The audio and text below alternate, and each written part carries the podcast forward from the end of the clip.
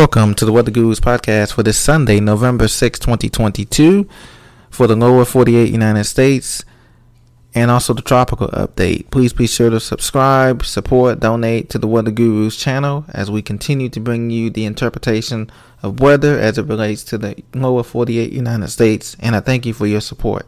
Right now, we're looking at a current satellite radar composite of the United States, and it's a cold front advancing eastward through the mid Atlantic, the Northeast, and the Southeast. This cold front will bring showers extending through the I 95 corridor from New York, Philly, Washington, D.C., Richmond, Virginia, Raleigh, Durham, North Carolina, and into the interior Appalachians, the spine of the Appalachians. These showers will be light in nature, non severe, and as you can see, uh, heavier showers are extending into the Lehigh Valley just north of Philadelphia and into New Jersey as well. These showers will continue throughout the morning and the afternoon. Will be clearing sometime between 2 and 4 p.m. Eastern Time and but it still remains somewhat overcast and cloudy until the front clears the area. There's some showers in the middle in the middle of the nation's heartland, extending from a corridor from Lincoln, I-80 corridor from Lincoln and Omaha, Nebraska, through North Platte, Nebraska, and into northeastern Colorado, just to the east of Denver. There's a few snow showers continuing in the Rockies.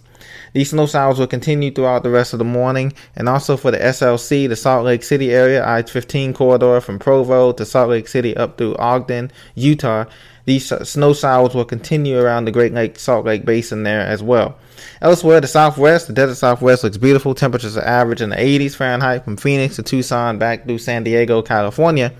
And also, we have some showers in the Pacific Northwest. These showers will continue to come in as the front comes in through. That's going to drop the temperatures down and bring high mountain snows to the Cascades and the Sierras.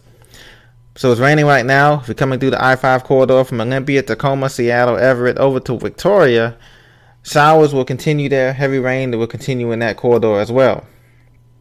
We have a slight little Alberta clipper system in the North Dakota area. So if you're in Minot and the bases and the oil fields up there, there is snow showers in, in the Canada, Regina, Saskatchewan, and, and Alberta. These snow showers will continue throughout tomorrow as well.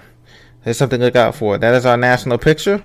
Uh, and we're going to go to the National Weather Service hazards we have here. These are your current hazards. As you can see, heavy mountain snows extending in the Sierras. We have those warnings in the pink right now for the outlining for the winter storm warnings in the high Sierras from Lake Tahoe down through Bridgeport and into the lower um, and up the Mount Shasta and Redding and all the typical areas where you would see winter storm warnings. Could get up to a foot and a half of snow from this system here. There is in the purple, we have winter winter weather advisories in the Cascades, so change will be required in Snoqualmie Pass, White Pass, Richards Pass, um, those areas that get the heavy snow, as well as in the Bitterroot chains in Montana and Idaho as well as winter storm winter storm advisory for that. Elsewhere, we come out to the plains. We have red flag warnings continuing for South Dakota from Pierre, South Dakota, down through Minneapolis, St. Paul, over toward um, Iowa as well in the western corner, and we also have those high wind warnings and, high, and as, as the winds whip around the uh, whip around the advisory due to Alberta Clipper system, high wind warnings in North Dakota and and Minnesota, western Minnesota as well. Now down south uh, along the Gulf Coast from Biloxi, Hattiesburg through Alexandria and Hammond, Louisiana, we have a dense fog advisory for the morning hours. So please be careful. Uh, visibilities are less than a mile down there in the Bayou State.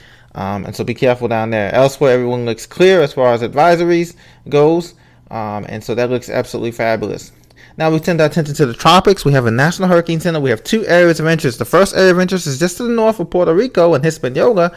This has a 90% chance over five days of development, according to the National Hurricane Center. Um, this broad area of low pressure will continue to move north northwest through the Bahamas and eventually impacting South Florida, somewhere between Jupiter, West Palm Beach, and Miami, Florida, according to the GFS model. Now, whether or not this system becomes a depression or a tropical storm is a subtropical storm because it means it basically means a cold core low instead of a warm core low, which we're used to seeing. But we're in the later part of the season. This is the last month of the hurricane season, as you know. Um, if it does get a name, it'll be Nicole. Um, and then we also have another system out here that could become Owen, uh, become Nicole first, east of Bermuda, a couple hundred miles east of Bermuda Islands in the Atlantic Ocean. This is a 70% chance of development. So if this one forms later on by Monday afternoon, it will get Nicole first um, subtropical Nicole, and then this one here will be subtropical um, Owen, Storm Owen, if it forms. This is later on, it's a couple days out, so we're talking by Wednesday morning, we'll have this system here approaching South Florida by Wednesday or Thursday morning um, as Owen, if if Nicole and Owen. So those are the next two names on the list. Uh, the good news is this is right in line, climatologically speaking, where we will see more storms form closer to the Bahamas, closer to the northwestern um, Gulf, Caribbean Sea, out by the Gulf Stream, uh, the Atlantic Gulf Stream out that way. So this is right on time, and so uh, this will put us at an average pace for the hurricanes at four, this will be a 14th and 15th name storm here if it if both of them develop at the same time this week. And that'll put us right at the average numbers that the Colorado State University and the Weather Channel predicted earlier in the beginning of the year as far as the name storms and things of that nature. So looking at the forecast models here courtesy of tropicaltidbits.com we can see that we have the GFS model here we advance it the cold front comes through and there's not a lot of really cold air. So that's good news. You can see these warm red dots warm red lines lines here. We see the system down south developing, that low pressure system developing and making landfall twice in Florida. And then we see another uh, shot of cold air. But the cold air, as I posit here, is confined mostly to the upper Midwest, the Dakotas, Montana, Minnesota, um, Chicago area, Great Lakes area. And it doesn't really come down into the um, Sun Belt area of Texas, Florida, um, even even in the Ohio Valley, the cold air barely extends there. So the next week or so, two weeks or so, doesn't look to uh, bring a lot of cold air. There's another surge or push of warm air and rain that comes in, and this is what we typically see during a La Nina year.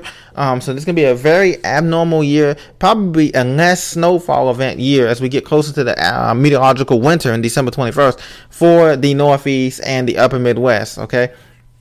Um, we may not see we may see a burst of snow, but we may not see those typical blizzards that we would normally see during this during that time of year. But first of all, we got to get through this fall, and this fall we haven't seen a really cold side of uh, really pressing uh, area of cold air that doesn't come probably toward later the end of the month here. As you can see, the isobars and the cold air comes in toward the 20th or thir- the last 20 last 10 days in November. We see a cold push coming in here with the blue isobars coming down through from Canada, of course, coming down through. Um, upstate New York down through Pennsylvania, through the Mid Atlantic, and through North Carolina. So we'll see if that happens. If that push comes through, that'll be our first real cold shot of air that brings down the cold, uh, brings down the high highest low temperatures and the low highs. So we'll see if that happens later on in the month. Uh, the GFS model is forecasting that for later on in the 20th to the 30th for the last 10 days of November for that really cold air to come down and bring some snow showers through the lakes to kick up the lake effect snow there and some of the typical lake effect prone areas.